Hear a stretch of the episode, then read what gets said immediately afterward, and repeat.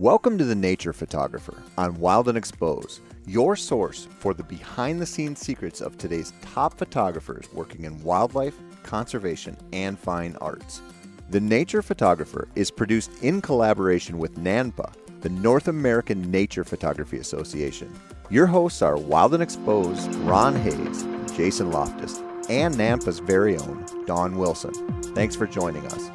Welcome to another episode of the Nature Photographer Podcast brought to you by NANPA and the guys at Wild and Exposed. Tonight we have Amy Gulick, who I hope I didn't just catch that name wrong because apparently I've been saying that wrong all these years. And we also have Ron Hayes and Jason Loftus from Wild and Exposed. So welcome, Amy. Calling you are calling in from Washington, I believe, correct? Yes, yes, and thank you for having me. For those of you that are outdoor photographer readers, you may be familiar with Amy's column in Outdoor Photographer. Um, on some, I'm not sure how frequently you have have that column, but I know it's it's in there several times a year, so that's always informative. You've been doing that for quite a while now, haven't you? Yes, I believe I'm going on my seventh year. Yeah, yeah, it's in cool. it's in every other issue, and the name of the column is called "The Big Picture." Well, definitely, definitely check that out. There's always some fun fun pieces of information in there. Amy, why don't you tell us a little bit about your background, how you you got to where you are today, and some of your some of the things you've worked on over the years? Not sure how far back you want me to go, but um, you know, I, I I'll, I'll, go back to my childhood because that's really where I think a lot of this started. I was one of those feral kids, you know, who was always outdoors um, you know, climbing trees, you know, messing around in a pond. Um, I was usually bleeding somewhere, you know, dirt all over my face. Uh, my hair was matted and and I loved it. Just, you know, every waking hour I could spend outdoors, I was outdoors. Um, and I think so just the passion for you know, wildlife and and and plants and you know certainly species other than my own. Um, that just that just grabbed hold at a young age. Um, and then I, I also had a passion for storytelling uh, at a really young age, and I don't think that that's unique uh, at all. Um, I think that's just how human beings um, relate to each other, and it's how they make sense of the world around them and try and figure out their place in it. Um, and we've been doing this since the dawn of time, you know, so dawn of human time, you know, sitting around the campfire and sharing stories and looking up at the stars and telling stories about what we think is going on, you know, in the sky, whether it's thunder or lightning or the northern lights or something like that. So I think for me, just those kind of those twin passions of, of nature and storytelling, um, that's just, uh, that, that's just never left me. Um, and so when I was young-ish, I don't know, nine or ten or so, I think we had the my family had a, a Kodak pocket camera, and I laugh at that term now, pocket camera, because everybody's got a camera in their pocket that happens to be a phone. Um, but this, you know, this pocket camera was pretty revolutionary at the time because it really did fit in your pocket, uh, and it was a camera. And I think um, I, uh, my dad put that in my hands, and when I the second I could really figure out what a camera did I was like, wow, like this is going to change my whole world as far as this is how I'm going to illustrate my stories. Um, and this is how I'm going to uh, uh, uh, tell stories um, about what I was seeing, you know, in nature. So, um, again, those passions just never left. Um, you know, I, I, grew up, of course, I went to college. I actually got a business degree, uh, of all things, which has served me very well, believe it or not, in in this field of, of conservation photography uh, and, and storytelling. It served me served me well in many ways. Um, but uh, but yeah, just that. And I'm I'm a writer as well as a photographer. So um, and I always kind of I always joke I I'm always kind of suffering this identity crisis. It's like, well, am I a photographer or am I a writer? And what I finally figured out is that I'm a storyteller whose tools are photographs and words. Um, so that's how I uh, uh, tell my stories. And then I use my stories um, for the conservation of nature and whatever kinds of projects I happen to be working on at the time. And that all evolved. Um, you know, when I started to publish my work uh, in magazines and, and uh, you know various outlets. Um, it it first started out with you know I was doing stories on say outdoor recreation or maybe the natural history of an area or a wildlife species. Um, and the more I started doing those kinds of stories, and the more time I spent like researching the more time I was spending in wilder and wilder places, um, and and the deeper I kind of went into the backcountry, um, the more I really started to realize just how special these places are, and and that there are a lot of threats um, to them as well.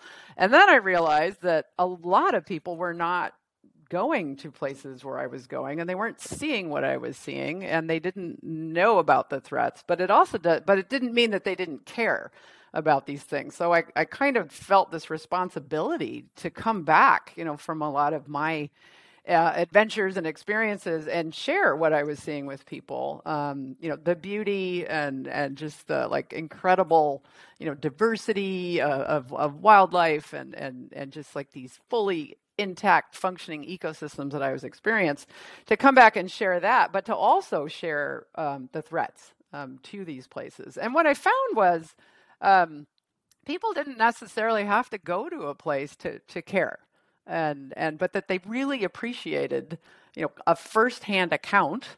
Um, uh, story, you know, photographs um, of someone who had been there, um, and and then uh, and then I, I, realized the power of these stories to actually motivate and inspire people um, to then do something, you know, on behalf of these places. I love your phrase, "feral kid." that just resonates. I think all of us could probably associate with that terminology where I know I was the same way as a kid, always getting yelled at by my mom, you know, coming home with sticks in the hair and, you know, cut some scratches. Oh, where were you today now? You know, you're not supposed to, you know, wandering off on my bike, that kind of thing. So I just got yelled I at if def- I came home. well, that's not a good thing either. well, if you're back before dark, you're doing something wrong, right? Yeah, that's right. yeah, that's true and things are definitely different for kids today. They mm-hmm. they definitely you know, and I think that's part of you know what we're trying. I think all of us are always trying to talk. You know, when we talk about conservation and being outdoors and and using you know photos and words to it, that's part of it. It's encouraging you know whether you're a child or an adult to just be outdoors more and really take in what's around you. Yeah, it's not very common anymore, is it? Kids don't grow up that way. Um, they kind of lose connection with the things that we got to benefit from. So I love that. That I, that hit me too when you said that. I mean, I, I, I laugh at you know how did we know what time it was? How did we know when it was time to come home? It was dark. Yeah, street yeah, lights came on. The street light came on. Yep. Right. Yeah. Come on. Yeah. yeah.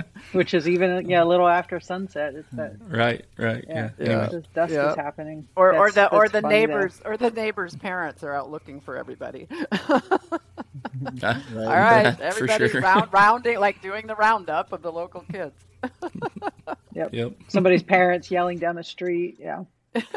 no, it's it, you know it's a shame more kids aren't don't do that these days. But that's why we're all doing what we're doing. So right. But I know that's right. something that you're really passionate about. You already touched on it a little bit, Amy, about how you use photography and writing. I'm similar. I am very similar in that I've had people ask me. I do both as well, and I've had people ask, "Well, are you a writer that takes pictures, or are you a, a photographer that also writes?" And, and no, it's a storyteller, and those are those are the tools you use. Those are the mediums that you're using to communicate that. And sometimes it starts with the words and you fill in the photos to support it. And sometimes it's the photos that you go hey i've got i have a story here and now i'm going to put some words around that. So i can definitely appreciate that.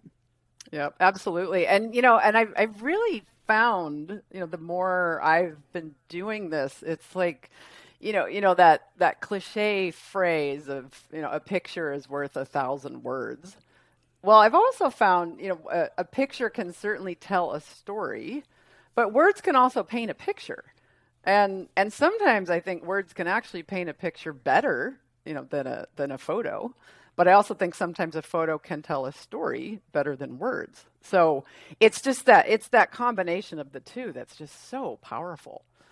And and the other reason, you know, that and, and the other reason that stories are so powerful, no matter how we tell them and what kind of tools we're using, is that as human beings, we are just hardwired to relate to stories. I mean, again, you know, when you think of literacy in the world, that's literacy as far as, you know, reading and writing has really kind of only been a thing for a couple hundred years.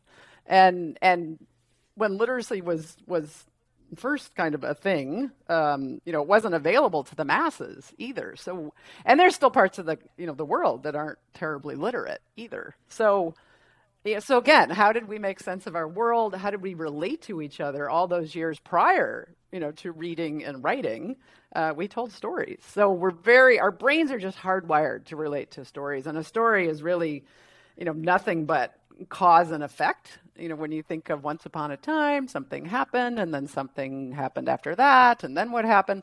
It's just how we think all day long. So when someone tells us a story, um, we just dive right into it. And if a story is well told, particularly using visual images um, and hopefully a compelling, you know, verbal or written story, um, we activate, you know, all parts of our brain um, and so the listener or the viewer of that story um, is actually, it's as if their brain is experiencing the story. It's as if they're actually in the story that's being told to them. So that's why stories can be so powerful. You know, one of the things I always think of when I read something that's really attractive to me, it's a story that's really impactful, is that you get those words where you get the, the senses that you don't get from reading or looking at photos, you know, the, the smells, the sounds those are things that the words can can very often give you that sense of being there. And then you know a visual if if it's beyond just a standard portrait if it's something that has foggy conditions or you see dewdrops on things then you start putting that together as well.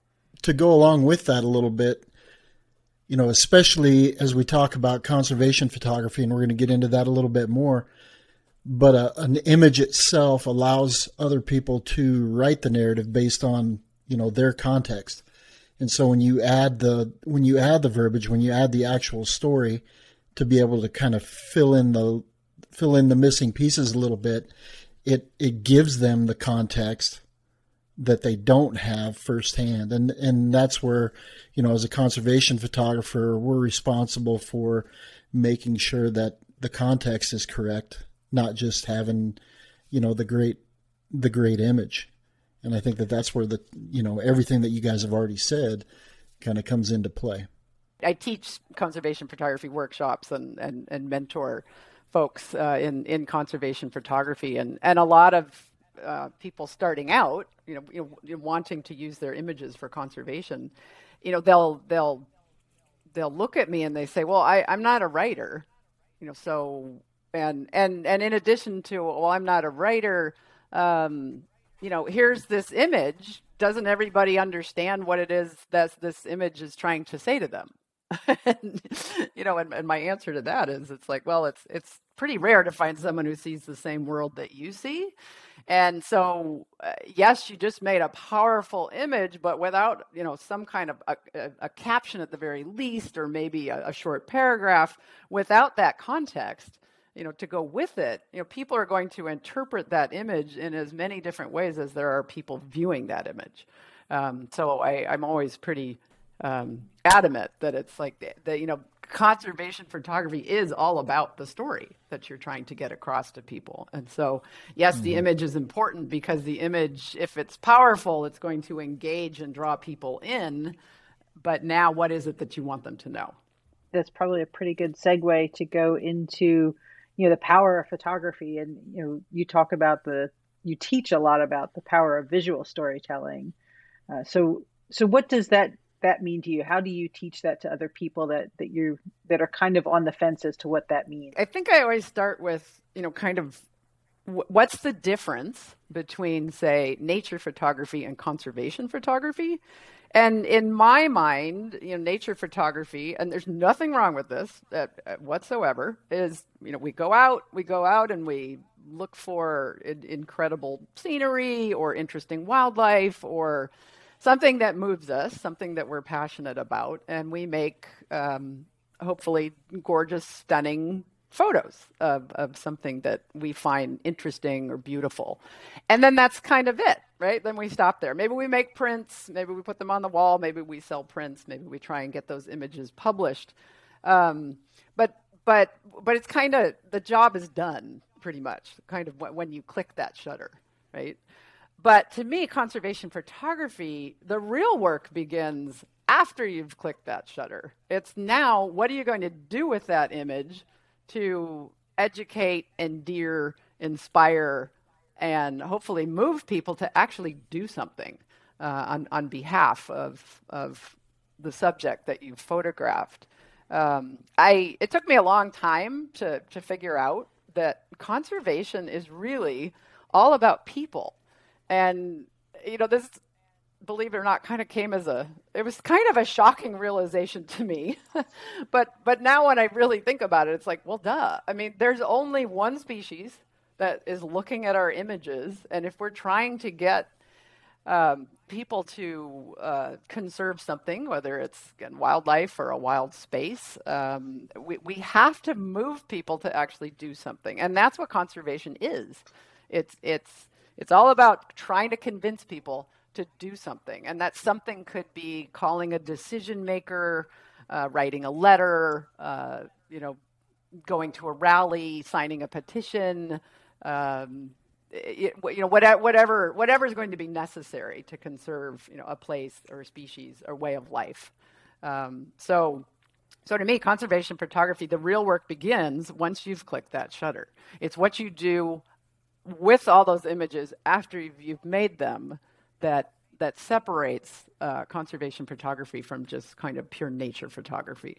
And I think this is an area where I think a lot of photographers miss the boat they're out there. We're out there being, uh, for lack of a better word, non-consumptive users of the wildlife resource and the and the natural resource, but we miss out on going out and and helping with projects like putting water sources in or developing springs or or helping out where other conservationists get out and, and help out more. And I think that needs to be added to that list that you're talking about, you know, as far as going to a rally, writing a letter, contacting a, a decision maker, getting out, being on the ground, and actually contributing to the benefit or the betterment of that species, I think is uh, is an area where we can all do a better job. Yes, uh, absolutely agree, and that, and that brings up a great point um, about uh, you know. So if if you are a photographer and you're wanting to use your images for conservation in some way, you know how do you how do you do that? And um, I, I'm always stressing and emphasizing the power of partnerships, um, and and it, because a lot of times as photographers, you know, we, we can only do so much, and you know, we're one person not that one person can't do a lot, um, um, certainly can, but it, it, you know, our talent is you know, making the images, crafting compelling stories. Then, so then, what do we do with those stories? And in my own work, I, I partner with conservation organizations. I've partnered with government agencies, uh, partner with funders. Um, really, whoever is on the ground uh, actually doing the conservation work, whether that's trying to pass legislation that's going to protect, you know, X number of acres, or uh, you know, trying to uh, bring a species back, you know, from an say an endangered status, um, kind of whatever it is. But but that's really where the power of our stories can play a huge role in trying to, again, convince people to do something. And oftentimes we're trying to mm-hmm. convince decision makers whether these are um, uh, you know local or state or uh, federal officials, you know elected officials, because oftentimes they they have the power to to pass legislation um, or to make these decisions, you know that can actually you know create protected areas or list a species or uh, release funding um, or allocate funding um, to say recovering species or restoring you know a damaged place. You know again whatever whatever the goal is but that's where our role or I, I um, that's the role that we can play as conservation photographers and that but those partnerships are, are absolutely key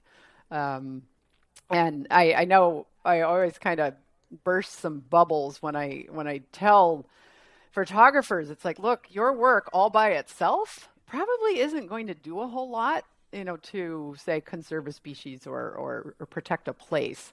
Um, but your work in collaboration with groups who are doing that on the ground work. Now, now your work can play a very significant role.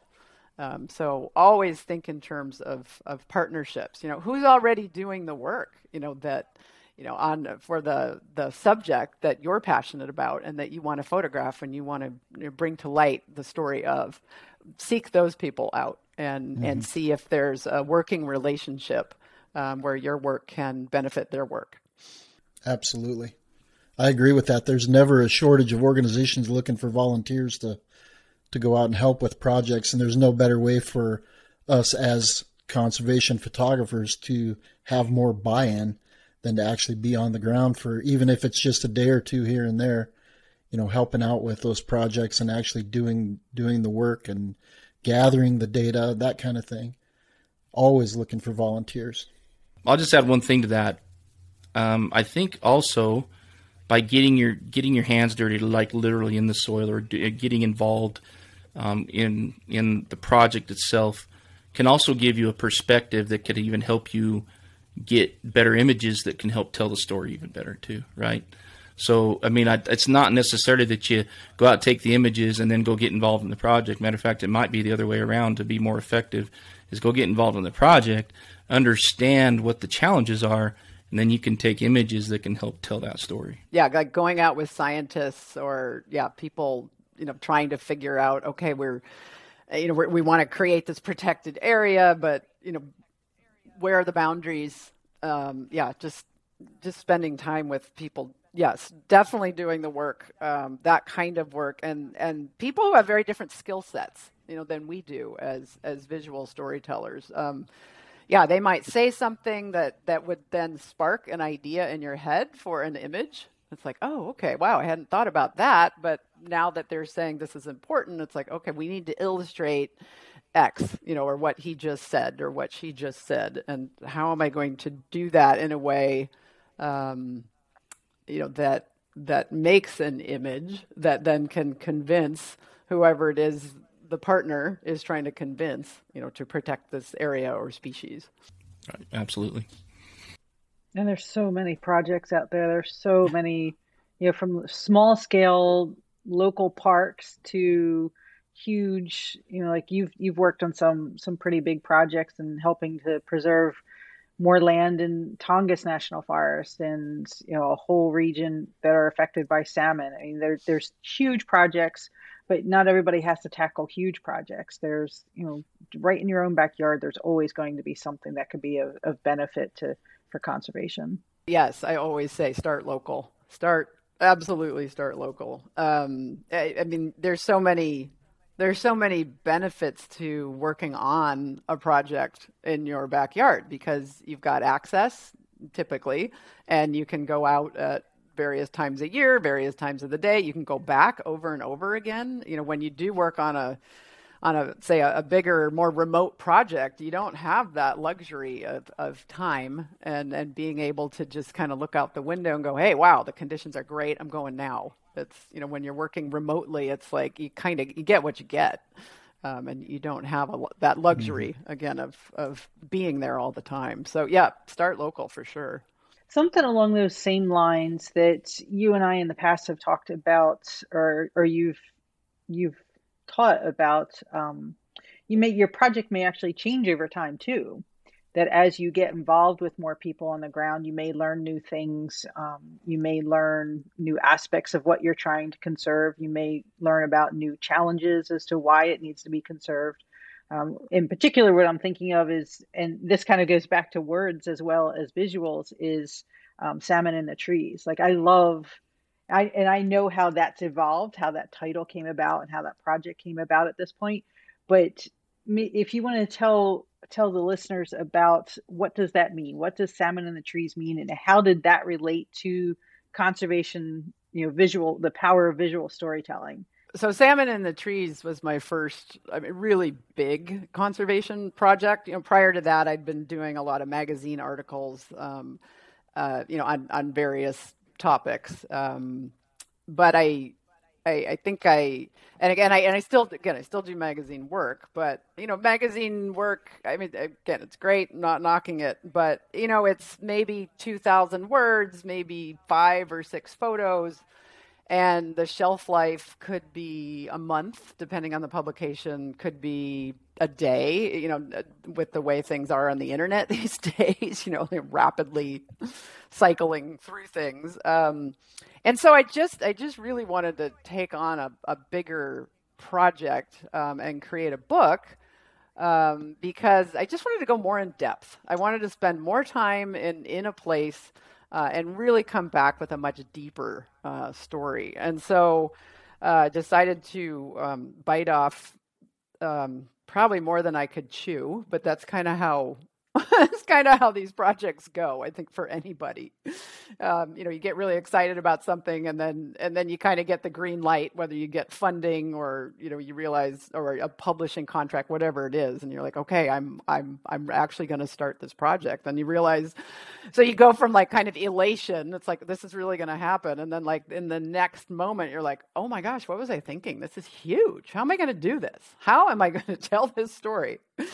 So again, this huge project um, was to focus on the Tongass National Forest. Um, this is our the United States' largest national forest. Uh, it's in an area of Alaska known as Southeast Alaska, sometimes called the Panhandle of the state. It's also known as the Inside Passage. Um, the Tongass is 17 million acres. It's about the size of the state of West Virginia. Um, it's three times the size of the second largest forest, national forest in the United States. It's it's massive. Um, and what I was trying to do was just help people understand why this forest is so important.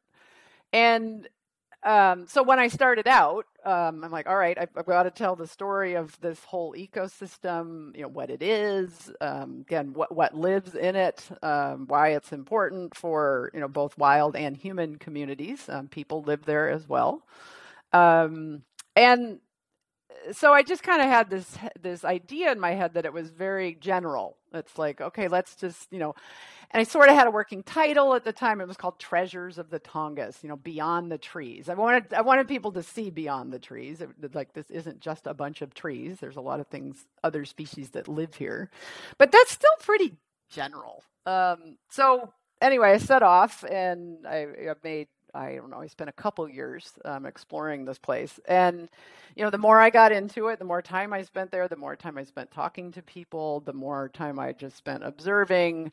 Um, I I did a bunch of research and I found this uh, somehow this really dry scientific article. I, am not a scientist by training, but you know I'm an avid naturalist, so it I do try and uh, read scientific papers, um, but they are hard for me to get through because I'm not a scientist. But I found one, and it talked about this connection, this rather remarkable connection between salmon and trees um, in this part of the world. But instead of saying there are salmon in the trees, they said this is how they phrased it. They said, um, or they referred to this connection as the upstream flow of marine derived nutrients in a terrestrial environment. And uh, again, I struggled to get through this paper because the whole paper was written that way. But something something clicked. I got through it, and at the very end, I this light bulb went on in my head. I'm like, "Do you mean what you're trying to tell me is that there are actually salmon in the trees? Because if that's what you're trying to tell me, that is incredible." And and that concept just would not leave my head. You know, it kind of haunted me in a way. It was just like stuck there. It's like, okay, somehow if I can illustrate this and tell this story to people in a way that they can get as excited about it as I did, um, then I think we can help people look at this place um, in a very different way, in a very holistic way. The Tongass was kind of, the story of the Tongass was always kind of painted as one of, well, did we cut down all the trees for timber or do we leave the forest intact? That was kind of the story that was told for for many decades, really for too long. And it, um, no one was really telling kind of this holistic story um, of the place. So for me, that just clicked. I'm like, wow, okay, salmon in the trees. This is a place where there are salmon in the trees. So let's tell that story. Um, and I'll you know, for, for people who aren't familiar with salmon, I'll, I'll give you a little crash course uh, in their natural history. So, Pacific salmon, they're born in freshwater, um, streams, rivers, and lakes. Then they migrate to the ocean where they mature. And then at some point, they migrate back from the ocean back to freshwater. And almost all the time, uh, they're headed for their home stream. They're headed for that exact same stream, river, you know, lake system that they were born in. And not only are they headed for the exact same body of water, but they're headed for pretty much the exact same spot where they were hatched. And when you think of some of these salmon systems, sometimes it's just it's a very short stream that could be just a couple miles long, but in other cases, it's say it's the Yukon River, which is two thousand miles long, and uh, a stunning statistic on the on the Yukon system, which is an incredible salmon system. Um, fifty percent of the king salmon um, go all the way to the headwaters to spawn. So 50% of all the king salmon that are going into that Yukon River are traveling. Once they leave the ocean, they stop eating. When they when they hit fresh water as adults to then head up to their systems to spawn, they stop eating. So think about the fitness of that salmon that's got to go 2,000 miles um, just to spawn, and then after they spawn, they die. Um, so I I always say it's like I I dare someone to like sit on a salmon spawning stream when those adult salmon are leaving the ocean. They're stopped. They've stopped eating. All they're going to do now is get to the spawning grounds, spawn, and then they're going to die. So I dare you to sit on that stream and watch these spawning salmon and not start thinking about your own life and your own journey and and what are you doing with your life and what's the purpose of your life and what are you passing on when you die? I mean th- this is this is the power of salmon. And and um, and you've unleashed something in me now so i'm just going to warn you because i could go on and on and on about how amazing these creatures are. And i and and anyway um, but let me get back i'm glad you're editing this but let me get back to um, to salmon in the trees so anyway so when the salmon leave um, the ocean, they enter the freshwater uh, spawning streams. Um, there are a lot of other species waiting for them. Uh, bears in particular. Um, the Tongass National Forest has some of the highest densities of both brown and black bears in the entire world, in part due to all those salmon um, that are flowing into there's more than five or there's close to 5000 spawning streams throughout the Tongass. So at a certain time of year this whole place just erupts with life. So when the salmon are coming back they're filling millions of salmon are filling those 5000 streams. And again some of the highest densities of brown and black bears live here so they're all coming down and they're scooping the salmon um, out of the streams, and a lot of times they're not eating the salmon right there in the in the water. They're actually dragging them into the forest, so they're transferring the salmon um, from the water to the land. And when they do that, they're transferring all those ocean nutrients that are in the bodies of the salmon. They're transferring those nutrients to the land as well. And over time, all the nutrients from the bodies of those salmon decompose into the soil, and the trees absorb them through their roots. And the real kicker, and this is the light bulb for me um, about the salmon and the trees connection, is that scientists have actually um, dug, um, drilled tree core uh, samples, you know, out, out of trees, and they've detected ridiculously high amounts of uh, marine nitrogen in these trees. And this marine nitrogen, of course, comes from the salmon. Um, so there really are salmon in the trees. And it's not just like in the bark and in the trunk of the tree. It's in leaves, it's in the needles, it's um, it's in the roots. It's it's pretty much everywhere. So um, yeah, so so once you understand that connection between salmon in the trees, then you can't you can't help but then think about the Tongass in this very holistic way. It's like, okay, if there are salmon in the trees, then wow, then what happens if we overfish salmon? What happens if we destroy a salmon stream because we've logged too close to the banks and um, you know the erosion um, that is now uh, fouling, uh, you know, the, the, the gravel beds that the salmon need um, to spawn, like what's what's going to happen to the fish? And then, and then if we degrade the salmon streams and then the fish go away, how does that affect the forest? You know, by by not is by not getting this hit of marine nitrogen every single year when the when the salmon are, are coming back in you know what what's happening to the forest? What's happening to the eagles? What's happening to the bears? What's happening to the orcas um, out in the ocean that they're feeding on the salmon? Um, you know it's so so without me even going into kind of more of a scientific you know ecology of the ecosystem. Instead if i can just help people understand why it is that there's salmon in the trees um, that's when the light bulb blinks on. And again they really start to think about ecology and an ecosystem without me having to get all wonky about it and start talking and using terms like ecosystem and ecology. Um, um, and it, and it's it's really neat to watch it happen too. I, have given this, I've given my salmon in the trees presentation so many times now, and I've given it to people who've lived in the Tongass region their entire lives. I've given it to people in Iowa, uh, I've given to people in Florida, um, and and it doesn't really matter. It's like it's the reaction is is the same kind of everywhere. It's like that light bulb blinks on, and people just get this big grin on their face, and they're like, "That is so cool." and and I couldn't agree more. Um, it's still so cool for me every time I think about it, and I've been working on that issue for probably 15 years now. And your it looks like your work goes a lot deeper than just the relationship between, you know, the salmon, the trees, the bears, the eagles. You also bring into light, you know, a little bit of the human element and the the people who call those places home. Can you tell us a little bit about that work? And, yes, and how did you get yes. in with local people to visit about that?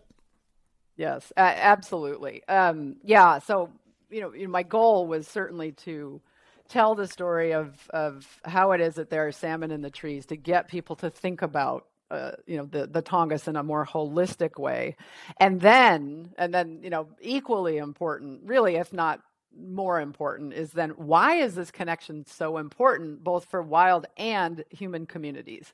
And again, I go back to there's only one species looking at our images and listening to our stories, and that's us. That's that's Homo sapiens. And if I can't convince people why this place is important um, and why that connection between salmon and the trees is important, and how how can we maintain that connection, then we probably won't maintain that connection. Um, so yes, the the people the people element of the story is is crucial in in any kind of conservation work. Um, people, it's just natural. It's just human nature for us to ask the question, well, why should I care? What's in this for me? You know, what what am I going to get out of this? Um, and so, as conservation photographers and storytellers, we have to answer that question for people. We have to help them understand that. So when I was working on the project, um, the Tongass is a it's a again, it's vast, it's big, and it's difficult to get around. There are no roads that connect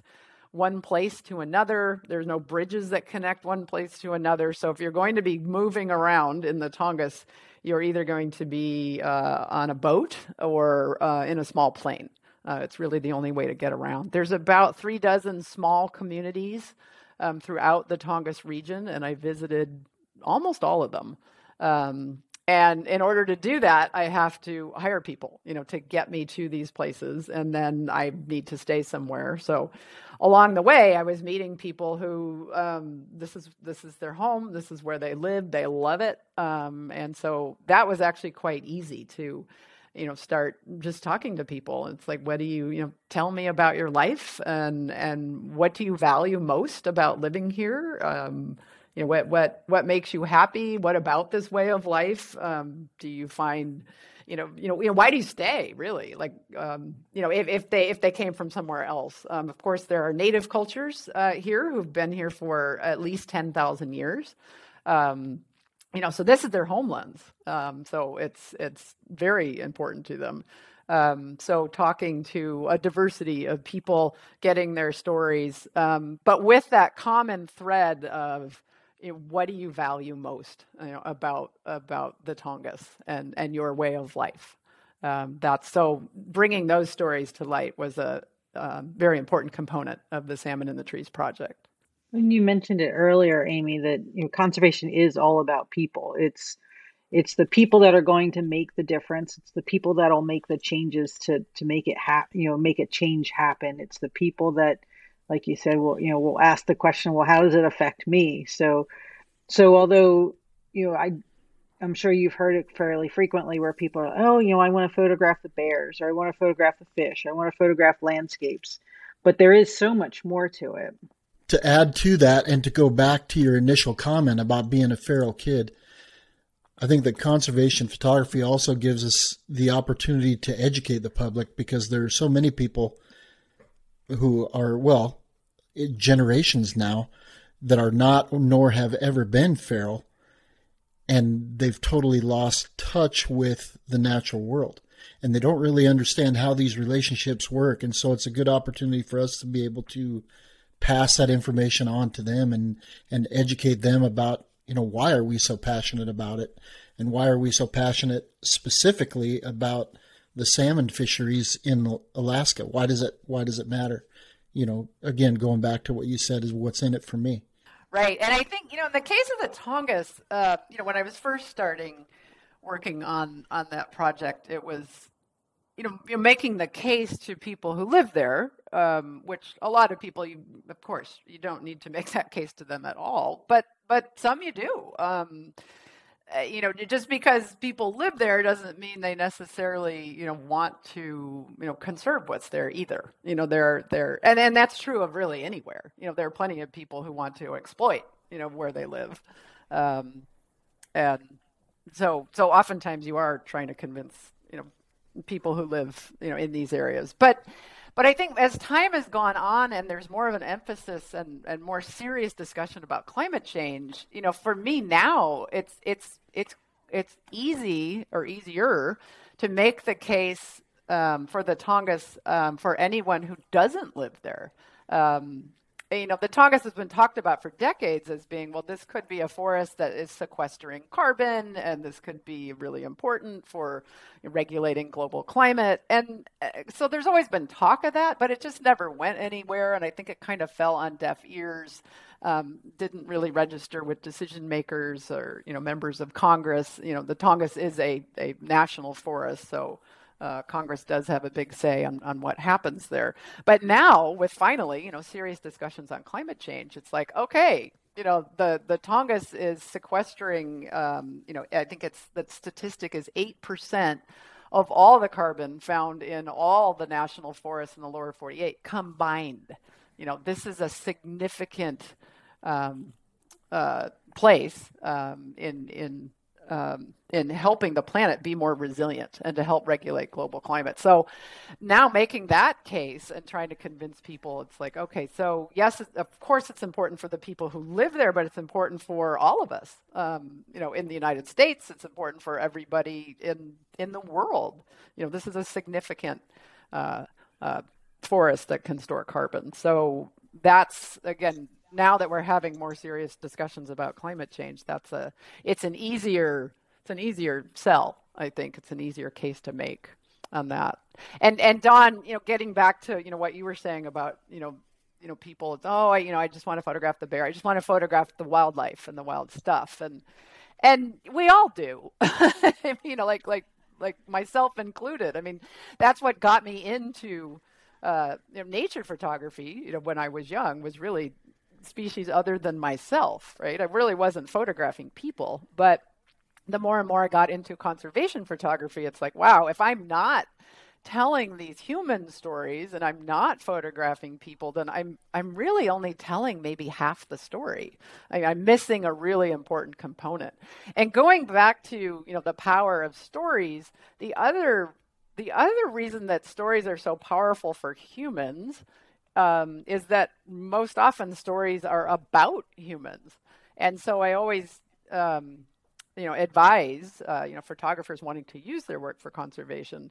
Um, it's like, look, if if let let's say you're focusing your your subject is polar bears, and, and you're trying to get polar bears, you know, conserved or listed on the endangered species list or whatever it is, and so you're really honing in on on polar bears.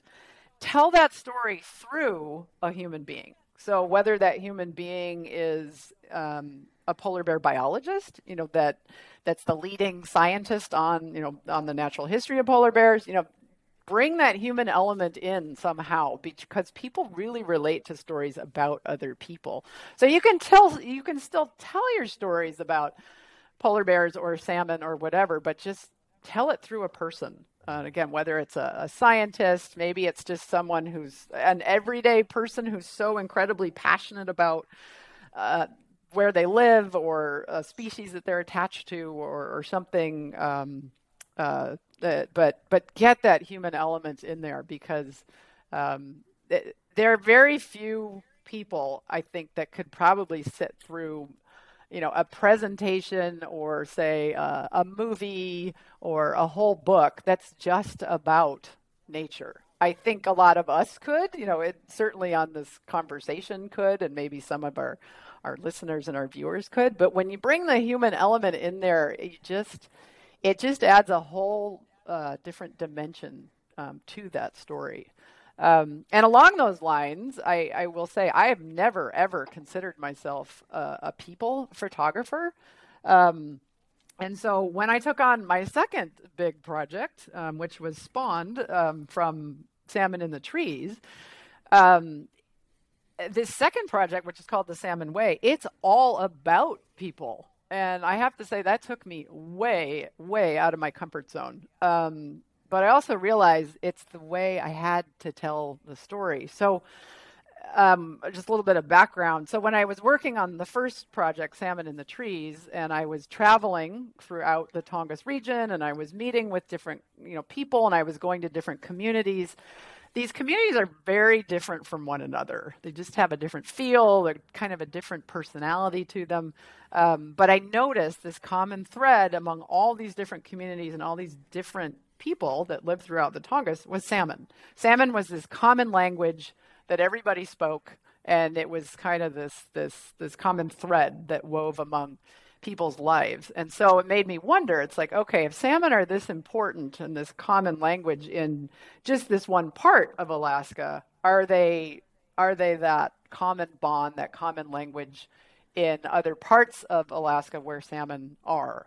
Um, so that took me all over the state um, to different, um, very different ecosystems uh, in which salmon live, uh, and to different uh, communities um, where people live with salmon. And so, um, again, this is this book is all about people. Um, yes, there are photographs of salmon and their habitat and and other wildlife that that uh, rely on salmon. Um, but there are a lot of people photos, and it's not just portraits. It's it's people. Um, I'm trying to illustrate different ways of life um, that salmon make possible um, for people um, throughout Alaska, and I'm really f- honing in on the relationships um, between salmon uh, and people in Alaska. and and and the way that this one really got started. Uh, I when I was working on the Salmon in the Trees project, I met with a Alaska Native woman, and she's a master weaver, and she was weaving uh, this gorgeous robe uh, out of mountain goat wool, and um, and then next to her uh, loom, she had um, uh, pieces of spruce root that she also uses to weave baskets um, out of. And I just I said something to her. I, I said, "Wow, you know, with with all the plentiful resources in your homeland, again, this is she's Alaska Native woman. She's Tlingit. Um, you know, this is this is where her people lived for ten thousand years. And I, I said, with all the plentiful resources in your homeland, it's easy to see how your people have thrived. You know, throughout you know thousands of years. And and she she stopped what she was doing. Again, she was very intent on her weaving, and she just stopped she put everything down and she turned and she looked me right in the eye and she said, Resources? said the mountain goat and the trees and the salmon, those aren't resources. We have relationships with the salmon, with the trees, with the goats. And and then we had a little conversation about that, you know, about this difference between resources and relationships. And that one haunted me too. And it that just stuck in my head. It's like, oh my gosh, what a difference one word makes in how we view something. you know, if, if you start calling things resources, so if if the Tongass National Forest is just nothing but resources, then you start looking at it in terms of timber, minerals, um, seafood, uh, you know, copper tubing, you know, lumber, frozen fish sticks. Um, and you're not thinking of it in terms of there are salmon in the trees. Um, you know, there are bears, you know, that are feeding on the salmon. There are people who live here who are, uh, you know, making uh, clothing and robes and canoes and totem poles and and and their whole way of life revolves around um, catching salmon and preserving salmon. It's like that's just a completely different worldview, and and I didn't really realize how Western uh, and colonial my view was of the world, as much as I didn't believe that it was, until I had that conversation with her about the difference between resources and relationships. So I always encourage people now. It's like, okay, whenever you find yourself saying that word, resources, because we use it all the time, right? We'll say natural resources. Mm-hmm. Try and catch yourself and just stop just for a second. Just just be aware that you said it and go and then replace it and, and so instead of, you know, natural resources, just say, you know, oh, these natural relationships and just why, like something, your, what your brain is going to get rewired and you're really going to start looking at eh, wherever it is you are and whatever it is you're talking about, you're going to look at it in a more holistic way. And, and it really makes you start thinking about what is my relationship um, with nature? What is my relationship with with salmon, with eagles, with bears, with water, with mountains, with dirt? Um, and and it just uh, again, you will. I, I dare you. I dare you to not like kind of change your worldview. You know, by by just replacing that word resources with relationships. I think that's probably the most important thing that we can do as conservation photographers, that's the most important impact we can make is to help people develop a relationship.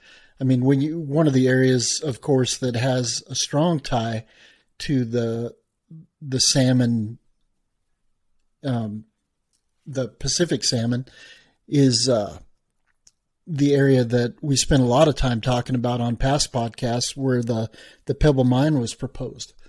And it's not just that the mine was proposed in the area that the mine was at, but the extraction process was going to have the biggest impact. And that was going after a, a copper resource. But the extraction process was going to basically create an environment that would kill the salmon fishery or have the potential to kill the salmon fishery. And for people not to look at that holistically, as you were as you were saying, and not look at the impact that it's going to have on the on the peoples and that have moved into the area, but also the native people, the wildlife species, you know, that live in that area, the impact that it would potentially have had on them just based on the impact on the, or the effect on the salmon fishery is what in the end made the difference. And there were a lot of different groups that that took part in getting that stopped and shut down. However, it is that holistic uh, point of view that people had to take to to get to that point because it, it looked like there was potential for it finally to happen. It's been a project that's proposed for, you know, I think they've been working on getting that shut down for over 20 years. And it just keeps rearing its head. So we continue to have to fight the same fight. To get to Amy's point, I, will tell you what. If there's anything anybody takes away from tonight, I think that's just that what you just said right there. Instead of looking at things as resources and looking at them as relationships, that's huge. And you know the problem is, is there are a lot of people that it's going to continue to get brought up because there's always going to be people that look at those things as resources. So yeah, I mean, I I'm going to take your challenge, Amy, and I'm going to try to to think about things more in that way. I think a lot of us do, but even I catch myself sometimes saying those things, and I think even even myself catching myself doing it and changing those words has power, um, especially when you're talking with other people, right? So, nah, that's that's really neat. That's a good point, Ron and Amy. I think that's the pro tip of the the month right there. So. yeah, I've heard the same. Th- I've had the same types of conversations. It's well, Alaska was you know we bought Alaska for its resources. Well, there's more resources than what you dig out from under the ground. But I love that terminology about relationships and, and basically summarizing what I'm trying to explain to people that there is something more than just taking resources. There's something to be said about saving and preserving resources too for for what they are in their natural state. So I love yeah, I really like that that phrasing of of a relationship. And you know when you when you think of and yeah, Don, what you just said is is is spot on because when we when we use the word resource, resources, we think of taking. There's there's not there's not giving, there's not caring, there's not like this reciprocity, which is what a relationship is. We're just taking. And so, yeah, to me resources, you might as well be saying commodities. Again, it's it's it's timber, it's minerals, it's fish sticks, it's um, you know whatever it is you're taking and and and you're not you're not giving anything back and you're not again you're not caring and and you know and that's a relationship. And so when i started this second project um, the salmon way which again focuses on the relationships between salmon and people and a wide diversity of people throughout alaska i really wanted to drill down and and really get at you know whoever it was i was talking to i really wanted to get at the heart of their relationship with salmon. And so wherever I went and whoever I met with, and again, I, I, really set out to meet with as diverse of a group of people as I could. So I met with Alaska Native people, again, who've lived there for 10,000 years, um, and different Native cultures. There are a lot of different Native cultures in Alaska. So I was meeting with Native people. I was meeting with commercial fishermen, you know, who are catching and selling salmon. Um, a meeting with sport fishermen um, who are uh, you know catching maybe trout you know because the trout are following the salmon and feeding on the salmon. So maybe they're going after trophy trout um, but they're but they're they're able to do that because the salmon are there. Um, uh, I did, you know, I talk with people who are involved in the bear viewing industry um, because usually when you're viewing bears, they're there because the salmon are there. Um, so salmon are driving everything. I mean, they, they drive the ecosystem, they drive the economy, they drive culture. Um, they're just an incredible way of different ways of life. But I was really, really trying to get at for every person that's like, okay, what? Tell me about your relationship with salmon. What does salmon mean to you? Um, and and it was really interesting um, over time. I, really thought I was going to get very different answers depending on who it was I was talking to. You know, especially like how could a commercial fisherman um, tell me the same thing that an Alaska Native person was telling me, or that a sport fisherman was telling me. Um, I, I, I thought I was going to get very very different responses to that and to that question. And when I came back, you know, after several years of doing all this field work and meeting with a lot of different people. I, you know, typed up and transcribed all the interviews and printed them all out, and I had them all spread out over the floor. And I, eh, because at that point I'm like, oh my gosh, how am I going to stitch this story together? You know, what are the common threads? What are the themes I'm trying to get across here? And I was really overwhelmed because there's like I don't know, 40 different interviews spread out all over the floor and pieces of paper all over the place. And I'm like, oh, how am I going to do this? And I started picking up pieces of paper and I just kind of started highlighting certain words that were sticking out, you know, to me that were coming out. And then I kind of put them all down again. And then I, I looked uh, again and I started looking at the highlighted words and it's like, oh my gosh, everyone's telling me pretty much the same thing. It doesn't matter if people fish for their food, for their livelihood, for fun, for their culture they are all valuing salmon in the same way. So these answers were things like, you know, what does salmon mean to you? The answers were family, community, culture, uh, my connection to a home stream, uh, my connection to uh, my community, um, a valued way of life. No one was talking about this is how I make my living. It's you know it's my money. It's um, it's it's sustenance. I mean, people would say things like that. But that's not, that is not really what their relationship was all about. And so, so to me, again, the light bulb went on. It's like, wow, uh, um, you know, these these fish do so much more than just feed people and uh, and or provide a way to to make a living.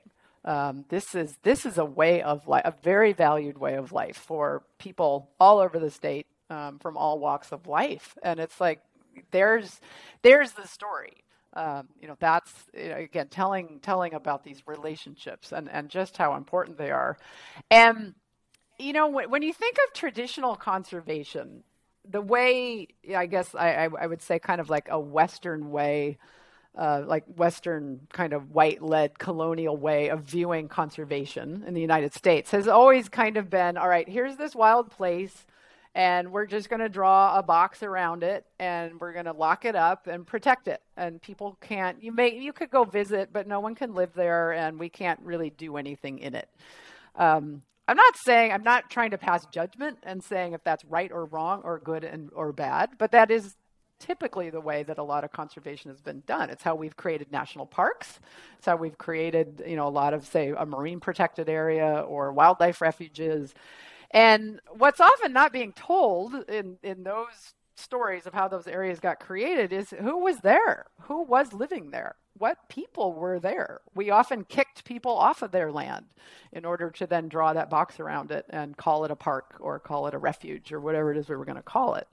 Um, um, and so, and so conservation again it's we've we've kind of skipped over human beings and we've we've we've left that human story out of it. And in leaving the human story out of it we've left humans out of it. And so when i again set about to really think about how to tell this story that uh, that has ended up being you know the salmon way it's like you know instead of just glossing over people and going right to salmon and their habitat um, because ultimately, ultimately, what we do want to protect are salmon and their habitat. But let's start. Let's start with people, and let's start with the relationship that people have with salmon and their habitat, and then let's really get at what do people value most about salmon in Alaska? It's the way of life that salmon allow people to live.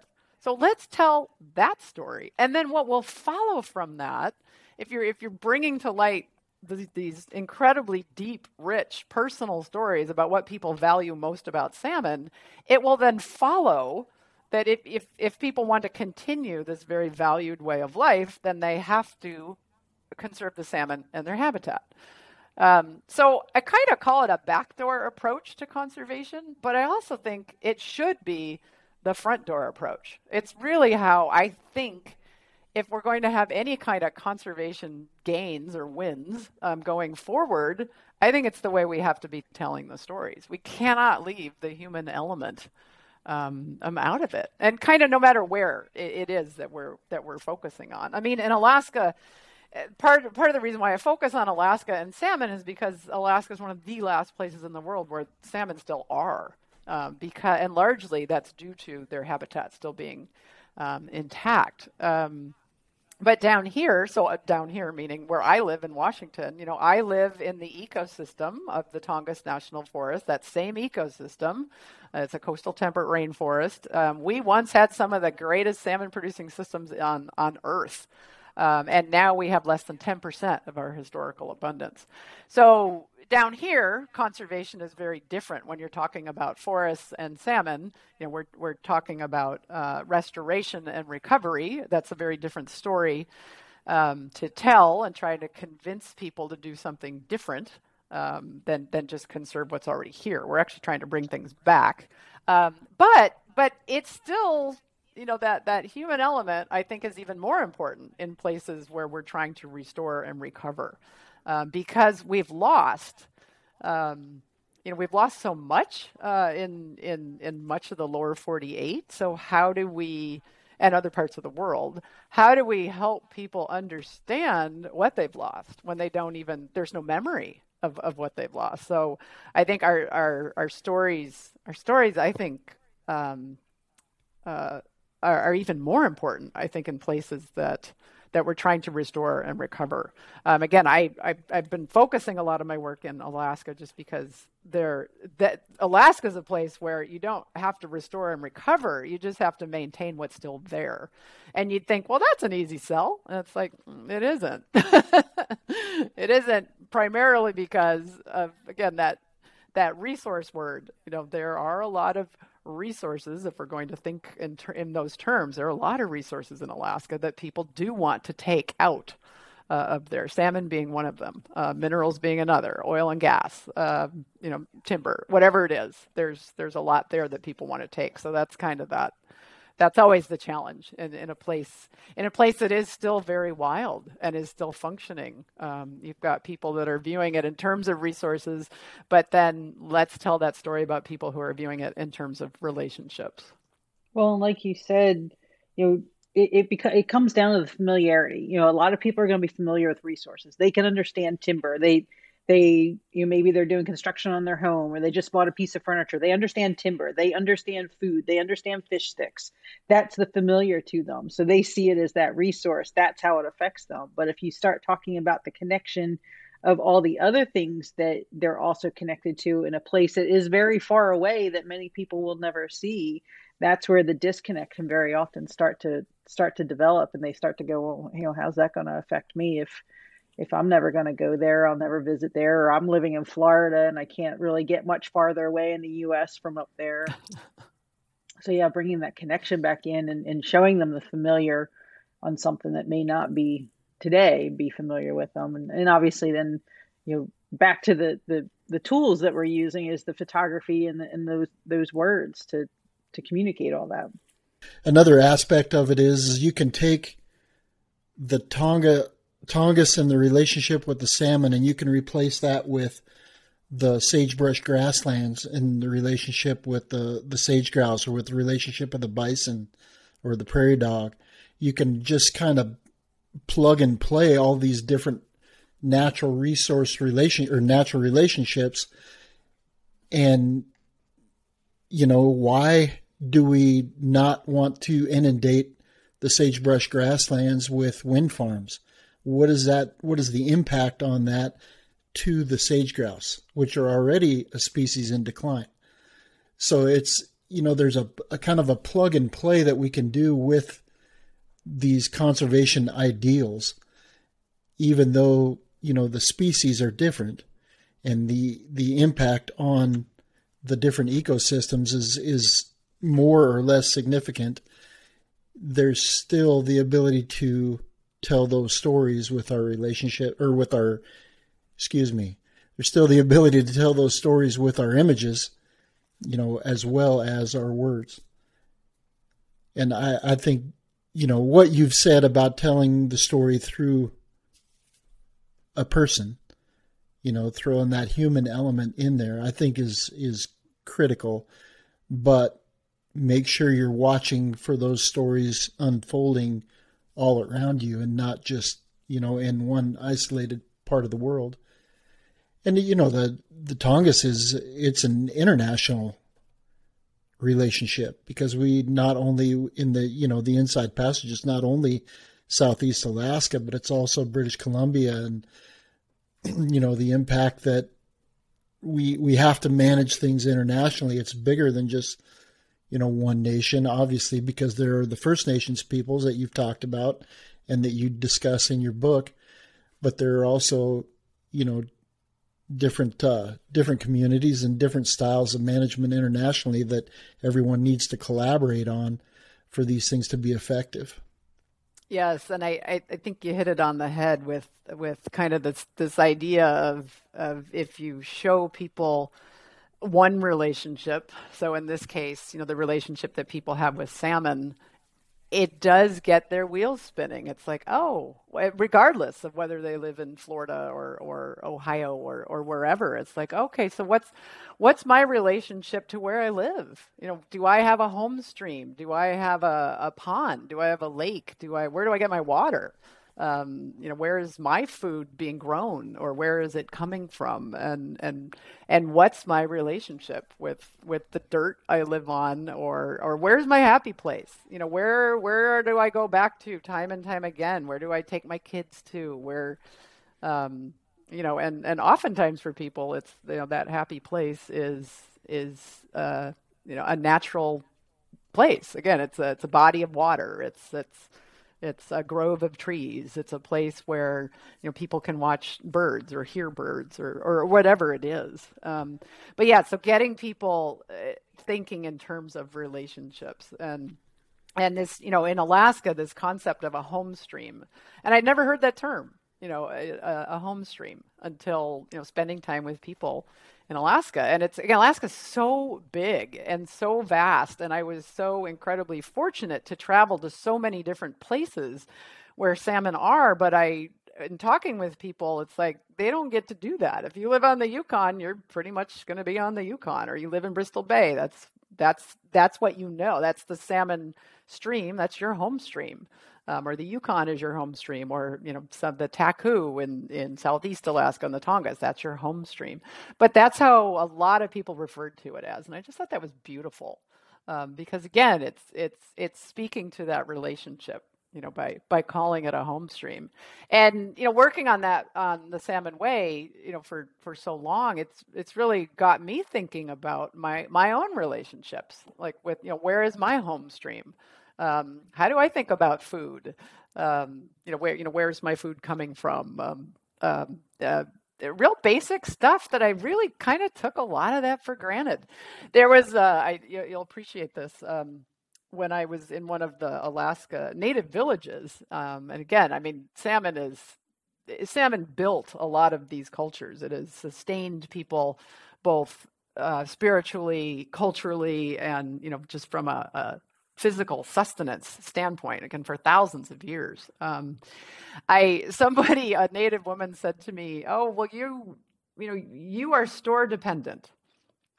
And that term I just kind of that that that one talk about haunting me. I think about that one a lot. It's like i am store dependent. I mean let's say let even if i grew a garden or you know or grew food in a garden it's like i am i am still i am store dependent. And that's that's not um that's not a great way to live when you think about it. It's kind of tenuous but but we just don't we don't think about these things you know very much until until we have to right? Another I'll, I'll share a quick story with you. Um, again in a, in a, native village. I was in a smokehouse, um, and and smokehouses are they're going all the time at a certain time of year when the salmon are coming in, and um, for people when they when they if you ask them, you know, how do you define happiness? How do you define um, uh, you know contentment, I guess, or security, like safety and security, they would say a full smokehouse. When my smokehouse is filled, I feel really good because I know I have enough. I, have got enough food that's going to get me through the winter. You know, so just that idea of of um, you know of of enough and and and what is what is happiness and what is wealth really i mean to them that's they are rich and and i heard that term a lot or that word a lot people would say we are rich if that smokehouse is filled and if salmon keep coming back year after year we are the richest people you know, uh, uh, in the universe. And to me, an outsider like me, you know, with, with more uh, of a Western view and a Western upbringing, you know, I'm going into a very remote village, and I would, with my worldview, I would probably never use the word rich, you know, for people in that village. But I came to learn, it's like, wow, there's nothing, there's nothing better um, than than living in a place that is providing for your um, your family and and and you and your community and your culture and has been doing that for thousands of years. And you're not growing you're not growing the food you're not hurting it you know you're not raising livestock um, it's just it just shows up. Like salmon just if if they can do what salmon do this incredible gift, you know, of life shows up in, in people's home streams every year. And so think about your again your worldview and and how you would then view the salmon um, every every year they come back. You'd be, you know, think about if you're on the receiving end of a gift. You know, if someone gives you a gift, you know, you know, you know, what do you do? You give thanks and and you give back. You know, so it's that reciprocity that that happens when we actually have a relationship with something like salmon or um, you know, something something in nature. There's there's that relationship there. So I heard the word rich a lot um, from people. I heard the word gift a lot. Salmon are a gift. They're a gift to the land, the water, the people, you know, our communities. They are a gift, and and we are rich. And so this whole idea of wealth, you know, and how do we define wealth? Um, again, for me, it was completely turned on its head, and and it and it's really made me think about my own life and and my relationships with with food, certainly. That puts a whole new perspective on daily gratitudes, doesn't it? You know, they, oh, they yes. say that, you know, that's always a, a good, you know, way to put, you know, kind of start your day, you know, talk about your, your daily gratitudes of, you know, even the simplest thing, you know, your cup of hot tea or hot chocolate or whatever it may be you drink, but it really puts a different perspective on that. So as we kind of wrap up our our conversation about conservation photography, what if somebody was an aspiring conservation photographer? I'm sure you get asked this a thousand times. What would be a couple of tips you would recommend for them? Yes. So if you want to use your images uh, for conservation, um, yeah, I, would say uh, the first thing, um, pick something that you are passionate about. I can't really emphasize that enough. Um, you know, a lot of people say, "Well, well, okay, what, you know, what needs to be told? Like, what are the important stories? What's a story that needs to be told?" Um, versus really asking themselves, "What am I passionate about? What moves me?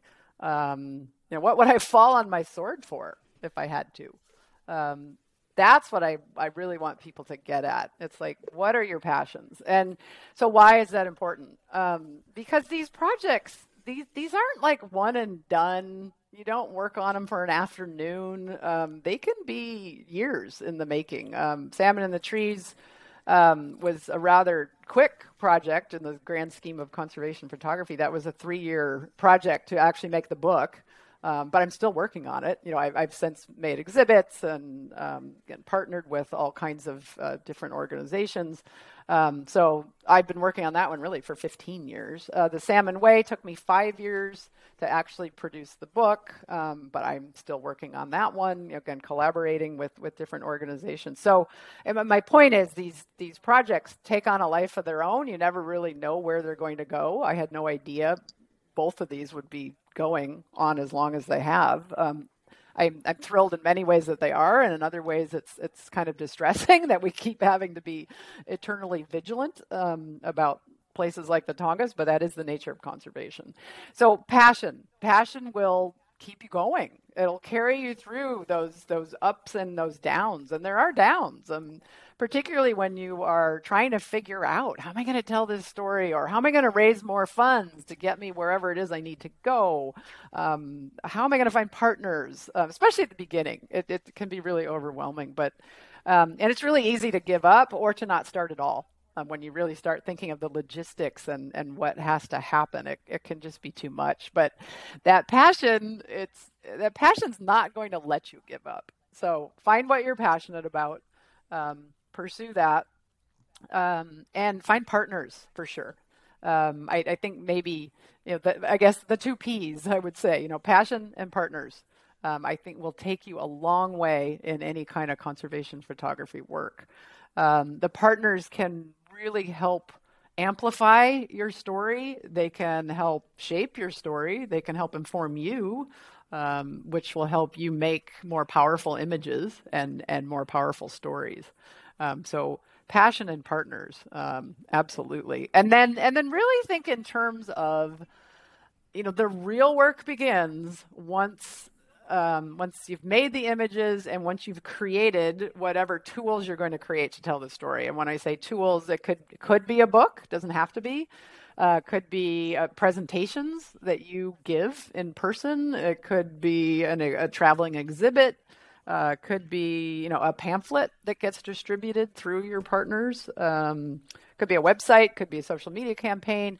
Whatever tools you're going to make, um, your your partners can really help uh, amplify that and and get that out. But but but think in terms of um, you know, what are the most effective tools I can make? You know, every all photographers, we all want to make a book, right? I mean, who doesn't? I mean, a book is a it's as my publisher says, you know, it, it's an artifact. It's a curated experience, and they have lasting power. I mean, there's a lot of power in a book, even though like today with everything social media and everything happening so quickly, it's like it's really hard to walk into a politician's office and and give them a, a tweet or give them an Instagram image. It's like, but you lay a book on their desk and you leave it with them.